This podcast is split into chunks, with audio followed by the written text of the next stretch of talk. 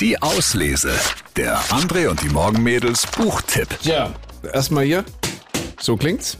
Ja, das ist ja auch immer wichtig, so ein Buch, so ein schönes, was man haptisch jetzt auch noch so ein bisschen anfassen kann, ja, was auch noch riecht und so, ach herrlich. Ein Buch ist was Schönes. Ich selbst habe ja äh, schon seit vielen Jahren so ein Kindle Reader, also so, ein- so ein äh, E-Book. Okay. Äh, aber es ist eben nicht dasselbe.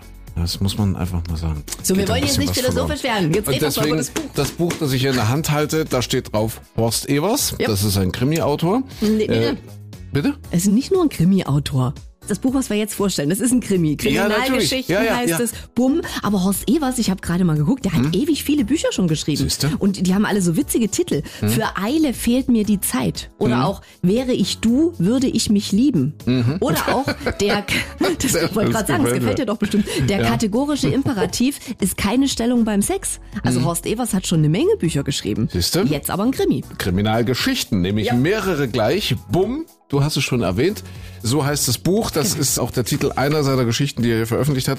Und das Ganze so ein bisschen unter dem Motto, nicht die Taten machen einen Helden, sondern die Lieder, die man über ihn singt. Oha. Ja. Na, Naja, also, gut. Darum geht's am Ende. Also viele Kriminalgeschichten gesammelt in Horst Evers neuestem Werk. Bumm. Viel Spaß beim Lesen. Die Auslese. Den Podcast gern abonnieren. Überall, wo es Podcasts gibt.